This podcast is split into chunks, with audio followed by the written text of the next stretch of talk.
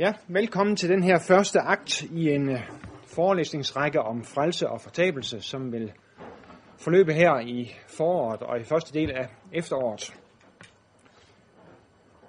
Vi er fra tid til anden blevet øh, anklaget for at bruge vores tid og kræfter på vigtige ting, men ikke de allervigtigste ting. Når vi har fokuseret på hvilelse af fraskilte og kvindelige præster og velsignelse af homoseksuelle og den slags ting. Altså det har de fleste godt været med på, at det var vigtige ting, men altså ikke de vigtigste. Øhm, det kan der sikkert være noget om, men så tror jeg, at vi med den her forelæsningsrække er ved at være på sporet, at vi er på ret vej, at vi er ved at nærme os det grundlæggende, det basale. Velkommen til dig, Børge H. Andersen, sovnepræst i Emdrup, og tak fordi du vil påtage dig den her opgave. Øh, Børge vil, for, vil, vil, tage, øh, vil gennemgå øh, synet på frelse og fortabelse hos Jesus, hos Jesus i evangelierne, og øh, der må vi jo sige, der starter vi stærkt. Øh, det er jo det absolut centrale hvis Jesus, han som de fleste af os mener, er skriftens kerne og stjerne, øh, så må det ikke mindst være vigtigt, hvad Jesus han siger om de her emner, frelse og fortabelse. Velkommen til dig, og tusind tak, fordi du tager den her opgave på dig. Værsgo.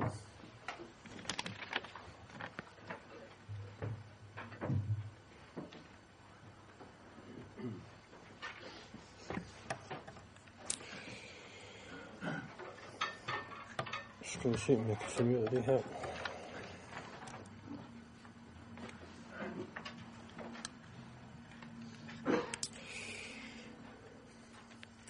Ja, når øh, jeg starter min konfirmandundervisning, så, øh, så starter jeg også med Jesus og evangelierne. Øh, fordi så, øh, så starter vi ligesom sådan med det helt centrale. Øh, jeg føler mig lidt bedre tilpas, når det er min konfirmande, jeg starter med. Jeg er sådan øh, lidt beklemt ved denne lærte forsamling. Men øh, jeg har tænkt at citere en masse skriftsteder, og så tænkte jeg, så kommer jeg ikke sådan helt galt af sted. øh, og øh, efterhånden, som jeg fandt ud af, hvor mange steder i evangelierne man egentlig berører, så... Øh, så tænkte jeg, hvis, hvis det skulle gå nogenlunde godt, så øh, blev jeg nødt til at og, øh, skrive det ned og, og dele det ud. Så fandt jeg ud af efterhånden, som jeg skrev ned, at, øh, at jeg kunne simpelthen ikke, øh, det ville fylde for mig, at hvis jeg skulle citere det hele. Så det I får, det er sådan et øh, samsurium af citater og stikord fra evangelierne. Så regner jeg med, at øh, at de har så god en bibelkundskab øh, og hukommelse, at, øh, at I med det samme har helt styr på det.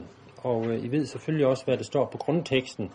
Jeg har praktiske grunde citeret fra en dansk oversættelse. Det øh, håber jeg, I bærer over med. Øh, ja. Øh, mit emne, det er Jesu forståelse af frelse og fortabelse. Øhm, I den øh, teologiske diskussion, som foregår øh, for tiden i medierne, og som jo egentlig er foregået med jævne mellemrum i øh, al den tid, jeg har interesseret mig for teologi, der øh, har man jo diskuteret, hvad Jesu forståelse egentlig var.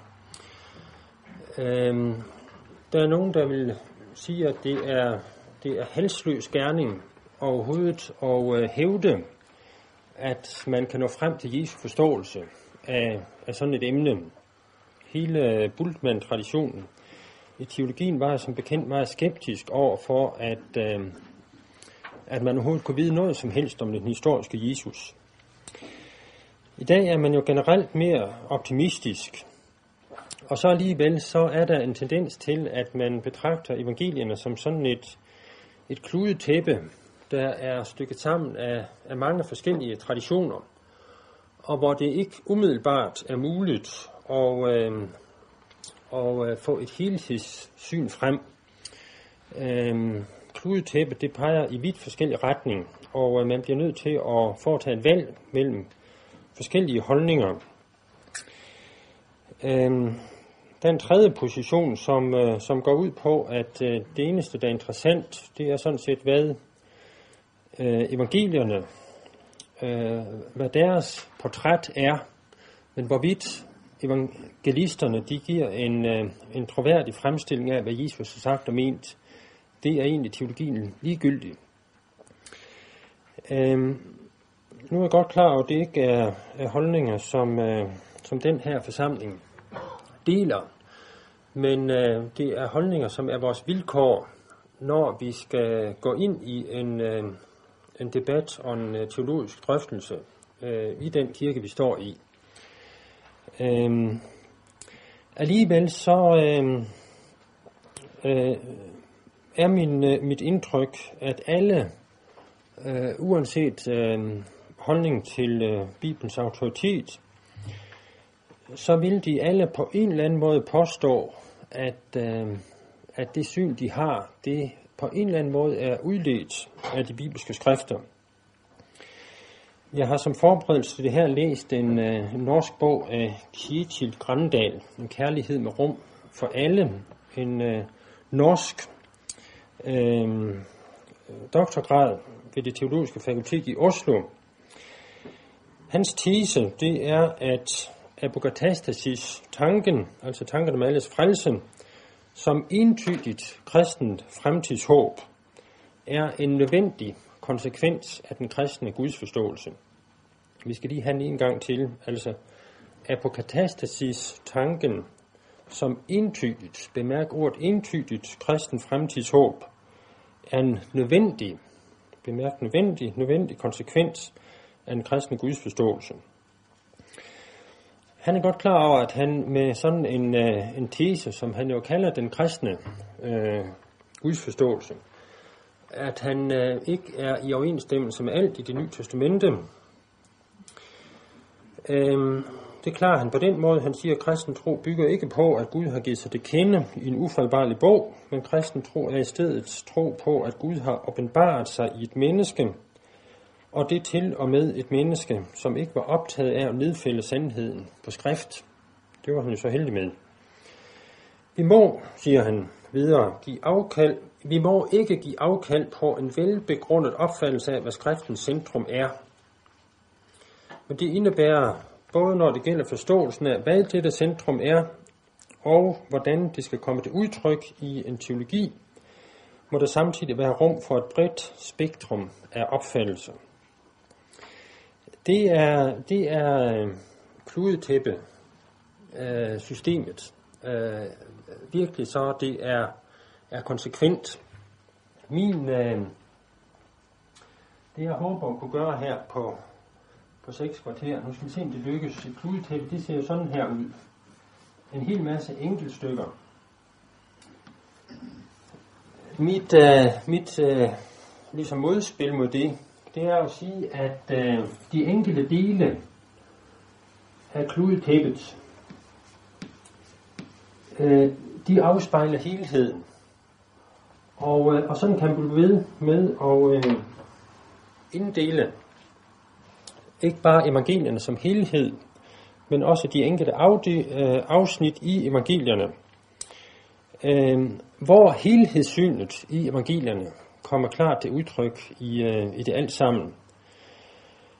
Altså, min modtise i al beskedenhed mod det, han siger, det er altså, at den bibelske lære om den dobbelte udgang, den ikke bare kommer til udtryk i, øh, i små enkeltæpper, men at det er en integreret del ned i de mindste afdelinger og enheder i evangelierne.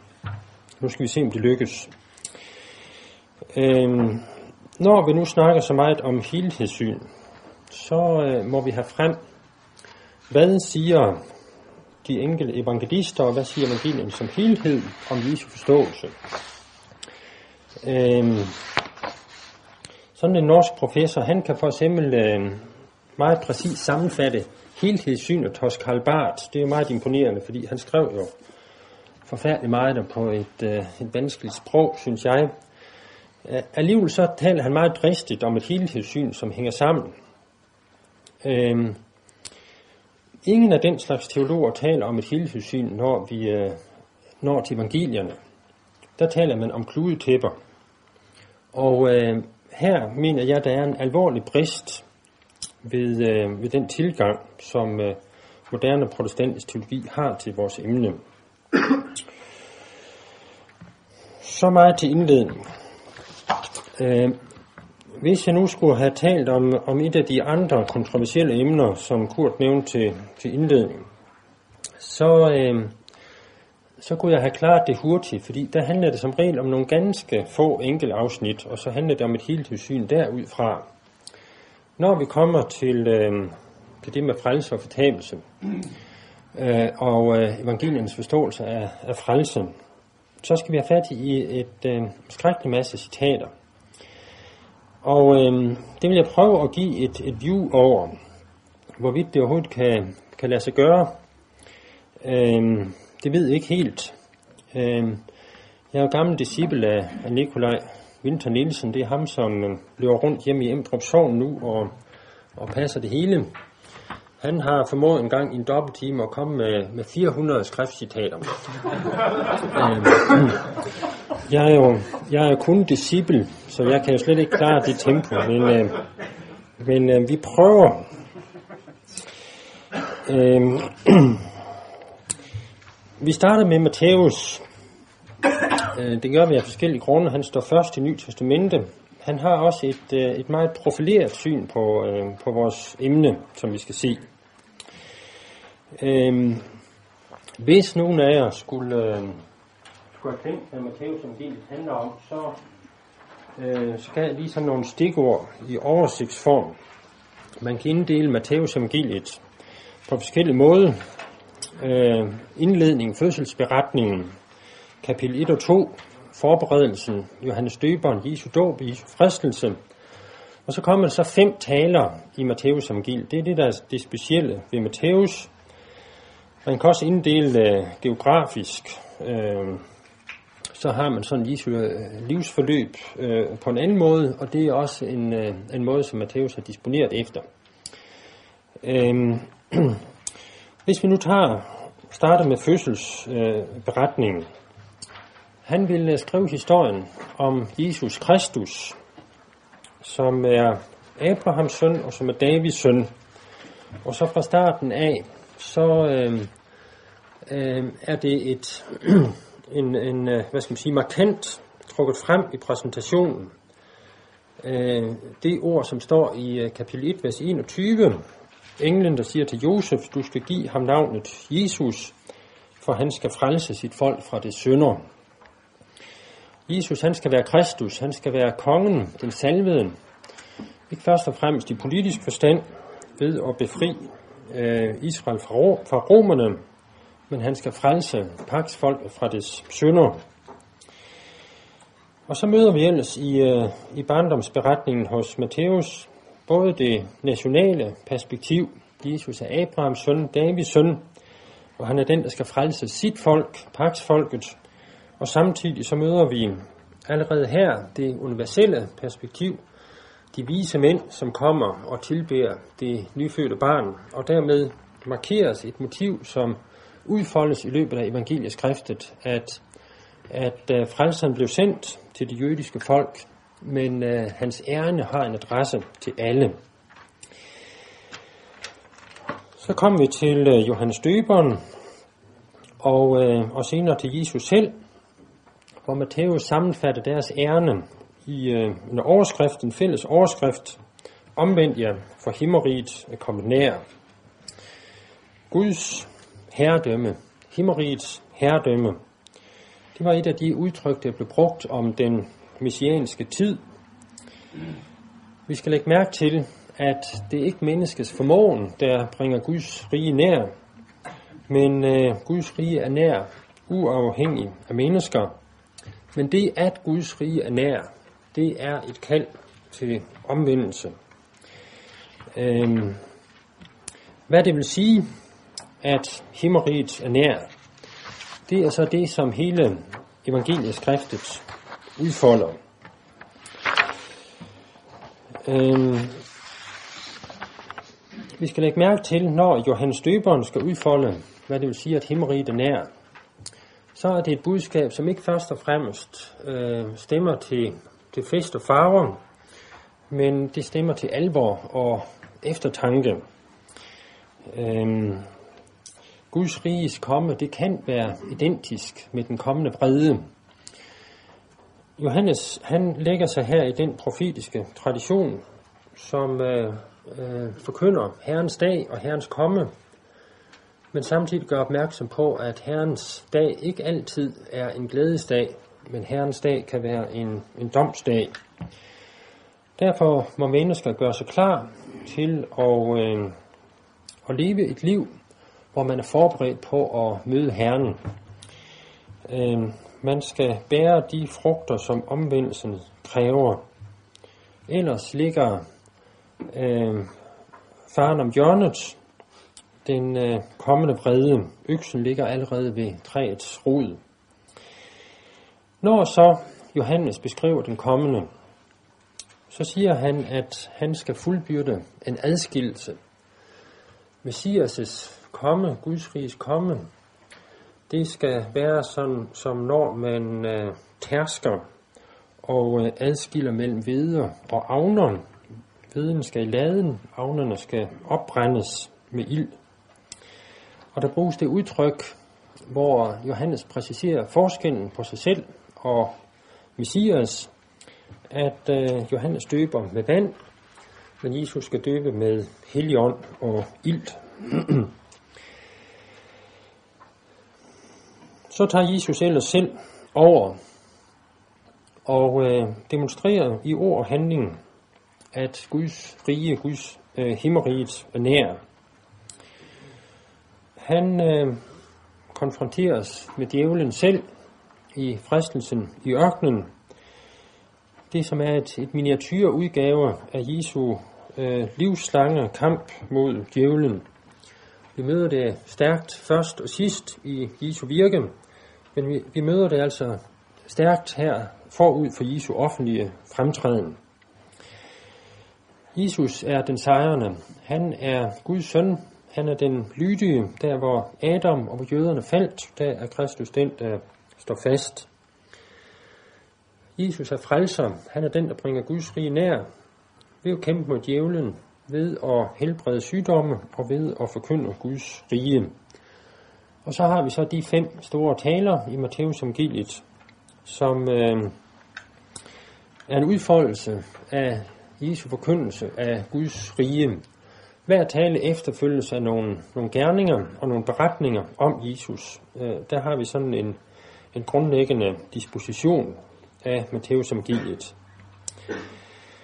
Øh, vi kender bjergprædiken, som starter med saligprisningerne, og her gør Jesus opmærksom på, at frelsens tid, det skal for disciplenes tid ikke blive en tid, hvor de her og nu oplever Guds riges fuldendelse. Men Guds rige har to faser. Nu er de de fattige i ånden, de sagtmodige, de sørgende, dem som bliver forfulgt. Øh, det kendetegner Guds riges nuværende virkelighed. Men de salige, de skal være frimodige, for Guds rige har et fremtidigt perspektiv, hvor at øh, det skal blive dem helt og fuldt til delt. Jesus gør fra starten af sin discipleundervisning klart, at Guds riges komme, Messias-tiden, skal have flere faser. En nutidig fase og en kommende fase.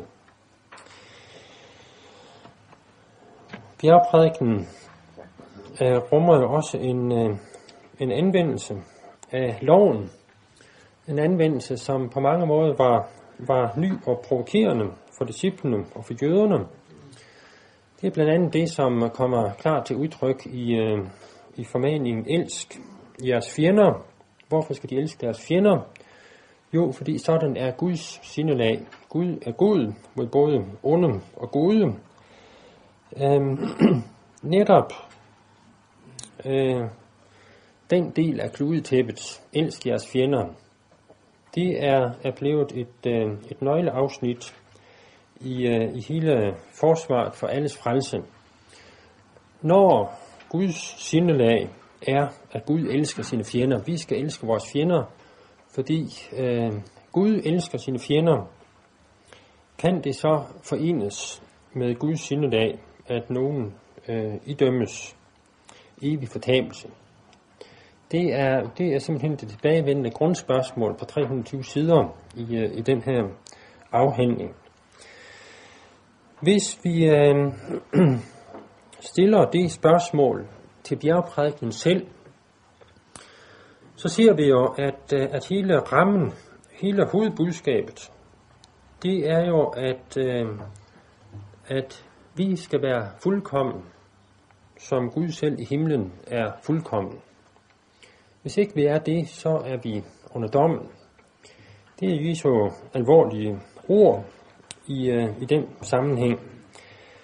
Uh, den, som siger til sin bror, din tåbe er skyldig til helvedes ild, 5.22. Hvis man er i strid med et medmenneske, så skal man skynde sig og søge forlig, før man når frem til dommeren. Ellers havner man i et uhjælpeligt gældsfængsel, altså vers 25-27. Og igen de tunge ord, det er bedre at miste sin hånd og sit øje, end at hele lægemet kastes i helvede, vers 29-30. Og det opsummeres i ordene hver fuldkommen, vers 48. Konteksten for fjendekærlighed, det er netop mødet med den retfærdige, fuldkommende Gud. Det er også det, som er afslutningen på øh, bjergprædiken, hvor der er tre lignelser, lignelsen om de to veje, som fører hver sit sted hen, lignelsen om det gode og det dårlige træ, godt træ bærer gode frugter, og lignelsen om de to huse, om at høre og handle efter Guds ord. Her siges det i meget klar tekst, at der er to muligheder på dommens dag. Der er frelsens, og der er fortabelsens mulighed. Der tales med stor alvor om mennesker, som på dommens dag vil appellere til Jesus og sige, vi er handlet i dit navn, men hvor Jesu svar skal være, jeg har aldrig kendt jer. Der tales utvetydigt om en endegyldig dom, som en fremtidig begivenhed, som ingen kan unddrage sig, og hvor der er to modsætningsfyldte muligheder. Det er altså ikke sådan, som, øh, som det ofte fremstilles, at Johannes Døberen var domsforkynderen, og Jesus han var øh, evangeliets forkynder. Begge havde den samme overskrift. Guds rige er kommet nær, omvendt jeg tro på evangeliet. Begge forkyndte både Guds dom og Guds nåde.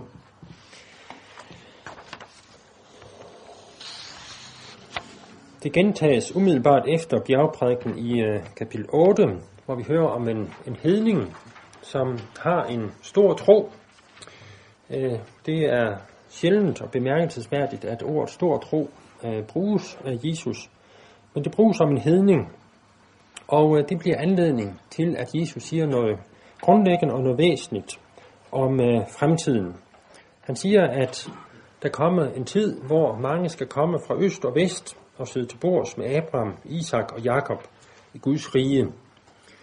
Øh, her kommer det universelle perspektiv øh, klart til udtryk. Den tid skal komme, siger han. Men så samtidig, så taler han om rigets egne børn, som skal kastes ud i mørket udenfor. Bemærk ordet mørket udenfor. Og så den karakteristiske tilføjelse, der skal der være gråd og tænderskæren. Det er ord, som kommer igen og igen i øh, Jesu forkyndelse i Matteus evangeliet. Så har vi ellers et billede af Jesus, som bringer frelsen nær. Det gør han ved at forkynde det gør han ved at helbrede syge. Det gør han ved at uddrive dæmoner. Det er en opfyldelse af løftet om, at Herrens tjener skal bære vores lidelser og vores sygdomme. Sådan som Matthæus karakteristisk skildrer det med, med opfyldelsescitatet. Midt i det hele har vi beretningen om den lamme i Kapernaum, hvor det med søndernes forladelse, det som øh, blev nævnt øh, i forbindelse med Jesu navn, at centrum i hans virke var at, at øh, give del i søndernes forladelse. Netop en sådan beretning har vi midt i skildringen af Jesus, der øh, hjælper mennesker og helbreder syge. Ordet frelser, det har en, en bred betydning i evangelierne, men det har et centrum, syndsforladelsen, tilgivelsen. I næste øh, store tale, Jesu udsendelsestale til de 12, der siger Jesus, gå til de fortabte for af Israels hus. De sendes altså til øh, Israel, ikke fordi, at nu er det universelle perspektiv glemt, men fordi det skinner igennem, at her og nu under Jesu jordiske virke, der var målgruppen det jødiske folk. Det, at øh, evangeliet skulle åbnes for alle jordens folkeslag, det er stadig fremtid på, på det her tidspunkt. Gå til de fortabte for af Israels hus. Det er ikke en speciel gruppe jøder, der er tænkt på her. Hvis vi øh, læser sådan et udtryk i sin kontekst, så har Jesus netop konstateret, at Israel er som får uden hyrde. Øhm, det er ikke bare nogen, nogen, der har det specielt dårligt, der er fortabte. Det er øh, hele Israels folk. De har alle brug for at høre, at Guds rige er kommet nær i Jesu virke. Så er det, at Jesus han siger, at den måde, som mennesker reagerer på i møde med apostlenes budskab, det skal blive afgørende for dem, for hvordan de skal dømmes på dommens dag. Den som de byer, som forkaster apostlenes vidnesbyrd, om dem siger Jesus, de skal gå Sodoma og Gomorra tåleligere på dommens dag end denne by. Hvorfor det? Jo, de har haft en klarere åbenbaring end de gamle testamentlige byer, Sodoma og Gomorra. De havde kun Lot og Abraham, men øh, Galileas byer, de har haft Jesus selv og haft Jesu udvalgte vidner. Derfor skal dommen og deres afvisning blive endnu hårdere. Så fortsatte Jesus med at sige det, som han allerede har nævnt i bjergprædiken, at måske så vil vidnerne blive dræbt. Men selv om de skal blive dræbt, så skal de alligevel frelses. Det vil sige, at frelse har et perspektiv, der går ud over død og grav. De skal frelses gennem modstand og forfølgelse, hvis de øh, forbliver tro. Og så kommer de øh, tilspidsede ord af Jesus. I skal ikke frygte de menneskelige bødler, dem der kan dræbe. Der kan, øh, de skal ikke frygte de menneskelige bødler, dem som ikke kan dræbe sjælen, men de skal frygte ham, som kan lade både sjæl og læge gå fortabt i helveden. Vi skal altså ikke frygte den elendighed, som ligger forud for døden, siger Jesus. Mennesker kan højst torturere os, så længe vi lever, men vi skal frygte det helvede, der ligger bag døden. Så er det sagt. Hele afsnittet lægger op til en øh, sondring mellem frelse her i tiden og en frelse, øh, som er evig. Man kan fortabe den timelige frelse, siger Jesus. Man kan fortabe sit liv, og derved vinde den evige frelse. Og modsat, man kan klynge sig til den timelige frelse på en sådan måde, at man mister den evige frelse. Denne sondring mellem den nuværende verden og den kommende verden, den kommer igen mange steder og på mange måder. På dommens dag skal hvert menneske aflægge regnskab for hvert tomt ord, de har talt. På dine ord skal du frikendes, og på dine ord skal du dømmes. Så har vi den tredje store tale, Jesu lignelsesforkyndelse. Nu er vi nået til kapitel 13, hvor vi har lignelsen om, om øh, uh, rejgræsset i beden og lignelsen om voldet. Her siges det for vores emne vigtige, at i øh, lignelsesfortællingen at regngræsset, det skal ikke fjernes her og nu. Lad det stå ind til høsten, til verdens ende. Det betyder, at ingen disciple skal fælde dommen over en anden, og ingen disciple skal få den gode idé, som Zebedeus sønnerne fik på et tidspunkt, hvor de bad, øh, spurgte Jesus, om de måtte bede ild far ned fra himlen over en bestemt by, som havde afvist dem. Øh, Vi skal ikke være andres dommer, og vi skal ikke forsøge her og nu at rydde op i, i verdens gang. Øhm, det skal have lov at gro side om side indtil høsten. De frugter, som omvendelsen kræver, de er synlige for Gud, men de er ikke synlige for os. Troen, det nye liv, det kan være hykleri og efterligning. Først dommens dag skal gøre det klart, hvad der er hvide og hvad der er regngræs. For dommen tilhører Gud, dommen tilhører ikke os. Det er væsentligt at, at understrege øh, det, som Jesus siger her. Vi skal aldrig fælde en, en, den endelige dom over et menneske. Det betyder noget for os, der som præster igen og igen står ved, øh, ved dødslejre og ved borgere. Vi har ikke ret til at lukke nogen ind i himlen, og vi har ikke ret til at lukke nogen ude fra himlen. Øhm, der er nogen, der, der gør det til et, et ideal for en, en bibelsk forkyndelse, at sige, at vi skal gøre ligesom den berømte Pastor Mo gjorde i sin tid, i sin øh, prædiken i, i Harboøre, øh, hvor at øh, han efter sine ganske tydeligt skældnede mellem de troende og de vantro. Det skal vi netop ikke gøre, hvis øh, jeg har forstået den her lignelse rigtigt. Men det, at vi ikke skal være dommer, det betyder ikke, at dommen ikke kommer. Det er jo netop det, som, som er siges med så stor eftertryk i lignelsen her. At ved verdens ende, så skal menneskesøn sende sine engle ud, og der skal ske en endegyldig dom over de frafaldende og lovbrydere, men de retfærdige skal skinne som solen i deres fars rige. Og igen i vers 49, der står præcis det samme i udlægningen af lignelsen om lodet. Så kom vi til det berømte afsnit med Peters bekendelse, hvor at Peter betros himmerigets nøgler. Øh, det er jo et, øh, et markant udtryk, himmerigets nøgle. Det budskab, som apostlen betros, det skal åbne eller skal lukke himlen for mennesker. Og så tales der endelig om, at, at der skal være en kommende dom. Menneskesønnen skal komme i sin fars herlighed sammen med sine engle, og der skal han gælde, gengælde enhver efter hans gerninger. Det samme ses i den øh, fjerde tale, egentlig med øh, lidt de samme ord.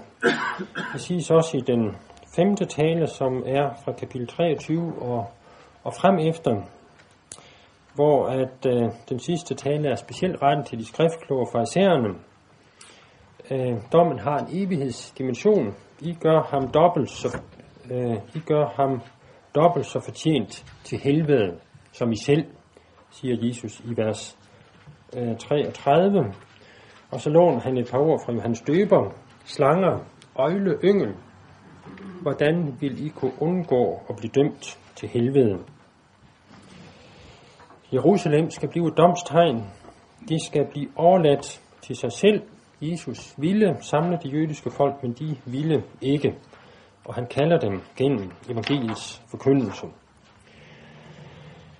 Det siges gennem en række lignelser i kapitel 24 og kapitel 25, ikke mindst øh, i den afsluttende lignelse om verdensdommen, hvor Jesus skal sige, de tunge ord går bort fra mig i forbandet til den evige ild, som er bestemt for djævlen og hans engle, og som afslutning, og de skal gå bort til evig straf, men de retfærdige til evigt liv. Og så skildres ellers Jesu død og opstandelse, og som afslutning på det, missionsbefalingen, som en afsluttende understregning af, at nu er den tidsalder kommet, hvor evangeliet skal forkyndes for alle ved apostlene ind til Jesu genkomst. Så fik vi klart Markus, Matthæus og halvdelen af Matthæus, øh, eller halvdelen af Markus som givet. Det står i Matthæus som givet. Så derfor kan vi øh, bruge øh, accelerationsprincippet. Øh, men det er jo interessant at spørge om øh, Markus evangeliet, som jo først og fremmest har Jesu handlinger. Det er jo det, som kendetegner Markus evangeliet. At øh, Jesu gerninger, Jesu samtaler, de, øh, de bruges der meget spalteplads på mens øh, Jesu taler, de er udladt eller nævnt meget kortfattet. Det er jo interessant at vide, om, øh, om man så springer over det, som Matthæus her har udpenslet. Jesu indledende programerklæring, det siges i kapitel 1, vers 14 og 15. Tiden er inde. Guds rige er kommet nær. Det siger Markus efter meget kort og skildret Johannes Døbers virke. Hvad er så de gode nyheder, som Jesus kommer med? Jo, det fortæller Markus ved at fortælle, hvad Jesus gjorde. Han forkyndede evangeliet, han helbreder syge, han uddrev dæmoner, han tilgiver synder, han binder satan, han indvarsler ny tidsalder, og han demonstrerer, at han er sabbatens herre. Hvad er resultatet af Jesu virke? Resultatet er en deling af forsamlingen. Jesus får en flok disciple. Samtidig så møder han større og større skepsis, og meget tidligt i Markus evangeliet hører vi om, at de ledende jøder beslutter at slå ham ihjel. Disse vilkår, som Jesu virke har, det behandler Jesus principielt i lignelseskapitlet i kapitel 4, hvor han øh, i lignelsens form siger, at hans forkyndelse og virke vil møde modstand af meget forskellige slags. Og der trækkes et grundlæggende skæld, enten modtages eller også forkastes hans ord. Det kan, mod, øh, det kan modsiges og forkastes på mange forskellige måder, men det grundlæggende skæld, det er, om det modtages eller forkastes. For nogen så bliver Jesu virke et middel til, at Guds rige bliver åbenbart, så de får del i det. For andre forbliver det kun ord, og de bliver et nyt eksempel på det, som Esajas i sin tid har sagt, at man kan høre uden at høre, og at Guds øh, virke kan blive til forhærdelse i stedet for til tro. Denne kamp, den pågår gennem hele Markus evangeliet. Den pågår også i disciplenes sind, det er det, Jesus spørger om i kapitel 8, vers 17. Forstår I heller ikke noget? Er også jeres hjerter forhærdet? Kampen mellem tro og vantro, den er, den er benhård i øh, Markus' skildring. Vi har Peters bekendelse, som sætter ord på hans tro på Kristus, men vi har også fortsættelsen, som viser, hvor lidt Peter egentlig havde forstået af, at Kristus skulle lide. Jesus er altså den messias, som skal frelse. Men øh, hans frelsende virke, det vækker modsigelse og øh, modstand. Og øh, samtidig så får Markus sagt det væsentligt, at hans komme har flere faser. Han skal lide, dø, opstå, og så skal han en gang komme i sin fars herlighed med de hellige engle. Enten er man for ham, eller også er man imod ham. Øh, enten hører man hans ord, modtager det, omvender sig, eller også forarves man, forhærdes og øh, bringer sig selv og andre til fald. Og så gentager det Markus det, som Matthæus også har citeret, hellere en møllesten om halsen, end at bringe en af disse små til fald. Hellere gå lemlæstet ind til livet, end med begge hænder i behold og komme i helvede til den uudslukkelige ild, hvor deres mad kan ikke dør, og ilden ikke er slukket. Det gentages på mange måder, også gennem Markus' beretninger i forbindelse med det ufrugtbare vintræ, så understreger Jesus alvoren ved ikke at bære frugt. Men hvis I ikke tilgiver, vil jeres far i himlen heller ikke tilgive jeres overtrædelse. Der er en grænse for Guds tilgivelse. Så kommer lignelsen om de onde vinbønder, som jo egentlig er et budskab om, hvor tålmodig og hvor overbærende, hvor tilgivende ejeren er, men som samtidig siger, at der er en grænse. Øh, ejeren vil komme, og øh, der vil blive en dom over vingårdsmændene, og vingården skal gives til andre. Hvem de andre er, det siges ikke øh, i selve lignelsen, men det siges senere 13.10, hvor det tales om, at evangeliet skal prædikes for alle folkeslag. I den afsluttende tale om de sidste tider, Markus 13, så øh, riser Jesus op de forskellige faser, der er i frelsestiden. der er menneskesøndens forkastelse, der er tiden med evangeliets forkyndelse over hele jorden, og de frelsestegn og domstegn, der skal følge evangeliet, og så er det menneskesøndens komme i kraft og herlighed. Den, som holder ud indtil inden skal blive frelst.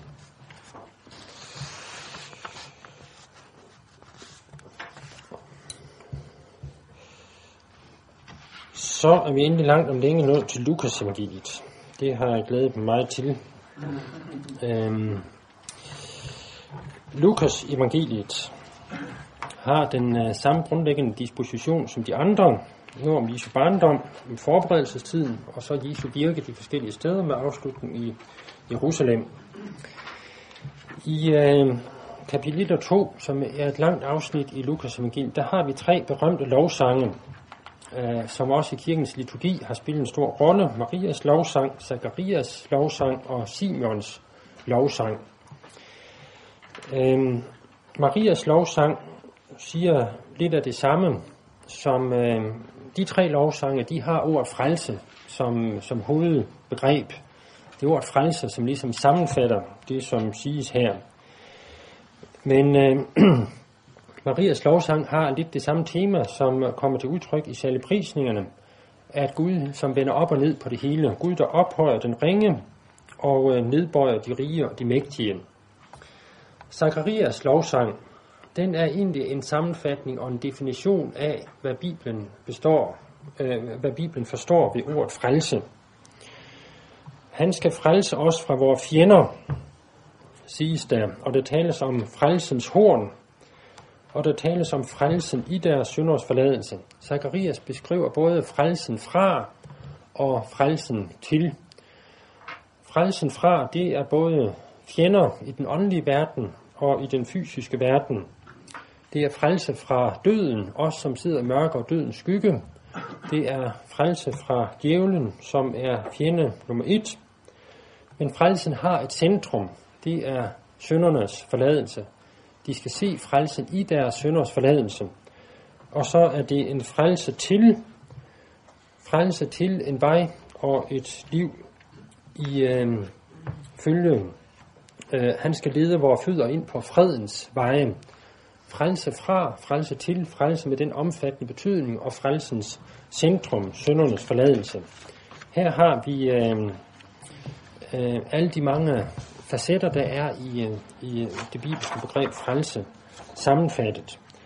Og, øh, og meget bekendt er det ikke et eneste ord i Zakarias lovsang, som ikke er direkte stjålet fra det gamle testamente. Simons lovsang.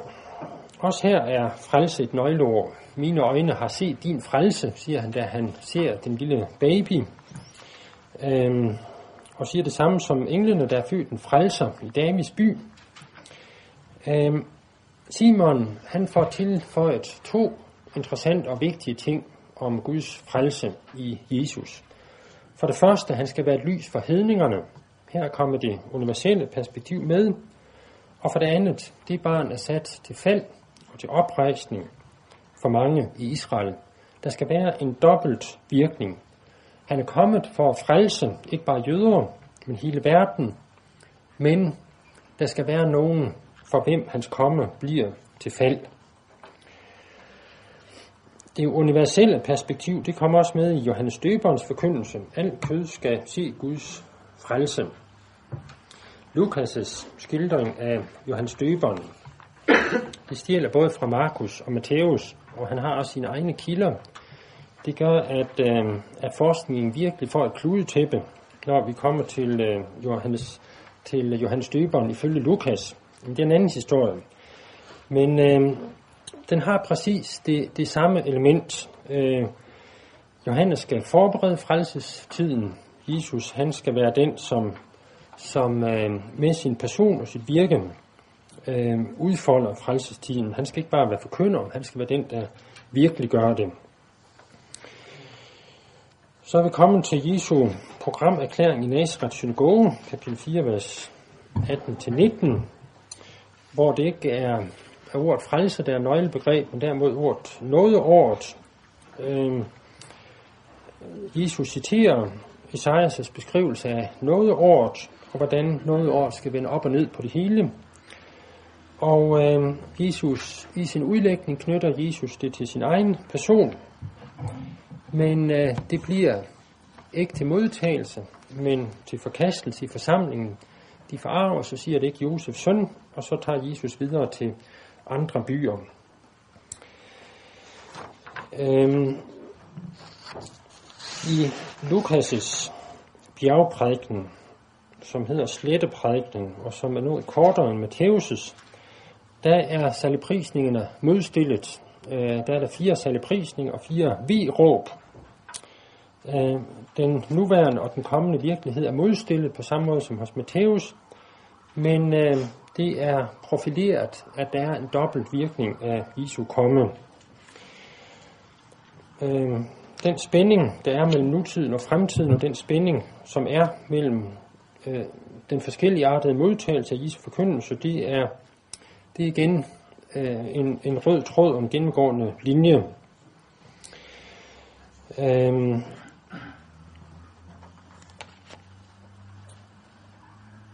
Vi har øh, kapitel 9, vers 51-56, hvor Zebedeus sønnerne, de vil nedkalde Guds dom over den samaritanske landsby, men hvor Jesus skabt afviser det.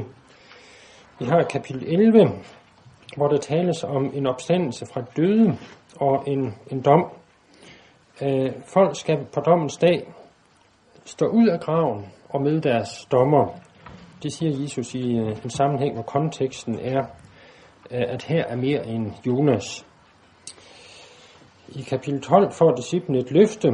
Gud har omsorg for dem, deres hår er talt.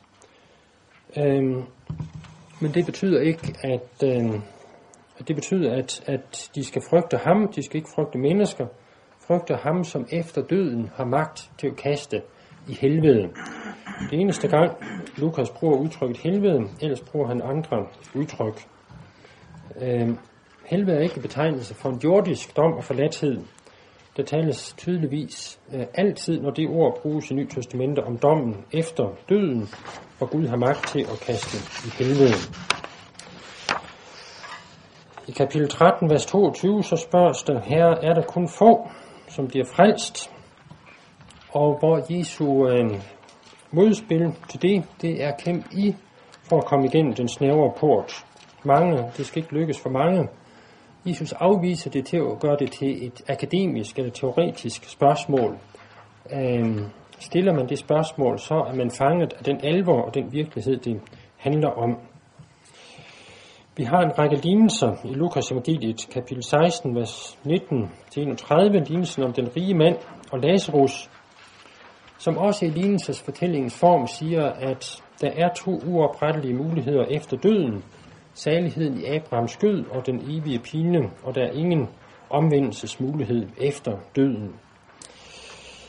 Det har vi en række andre lignelser, der uddyber enken og dommeren, farisæeren og tolleren, de betroede pund, de onde vinbønder. De er vidt forskellige, men fælles tema er, at øh, Jesus er den, som deler menneskeheden. Vi har beretningen om den rige rådsherre, om Zacchaeus, der var rig og velbjerget, men alligevel ifølge Jesu forkyndelse var fortabt. Og øh, vi har Jesu ord om Jerusalem, om besøgelsestiden, besøgelsestiden, som kan ændres til en hjemsøgelsestid, hvis ikke de omvender sig. Og så har vi Jesu afslutning, tale om de sidste tiderens genkomst, om domstegn og frelsestegn, og lover disciplen, at for dem skal der ske en forløsning. Og endelig i 2269, Jesus der taler om sig selv, som den kommende menneskesøn, der skal sidde ved den almægtiges højre hånd, midt i sin lidelse, i sin fornedrelse, der bekræfter han det, han har sagt i sin forkyndelse, at øh, der er en fremtid, hvor han skal være dommeren. Yes. Så fortjener I en øh, pause.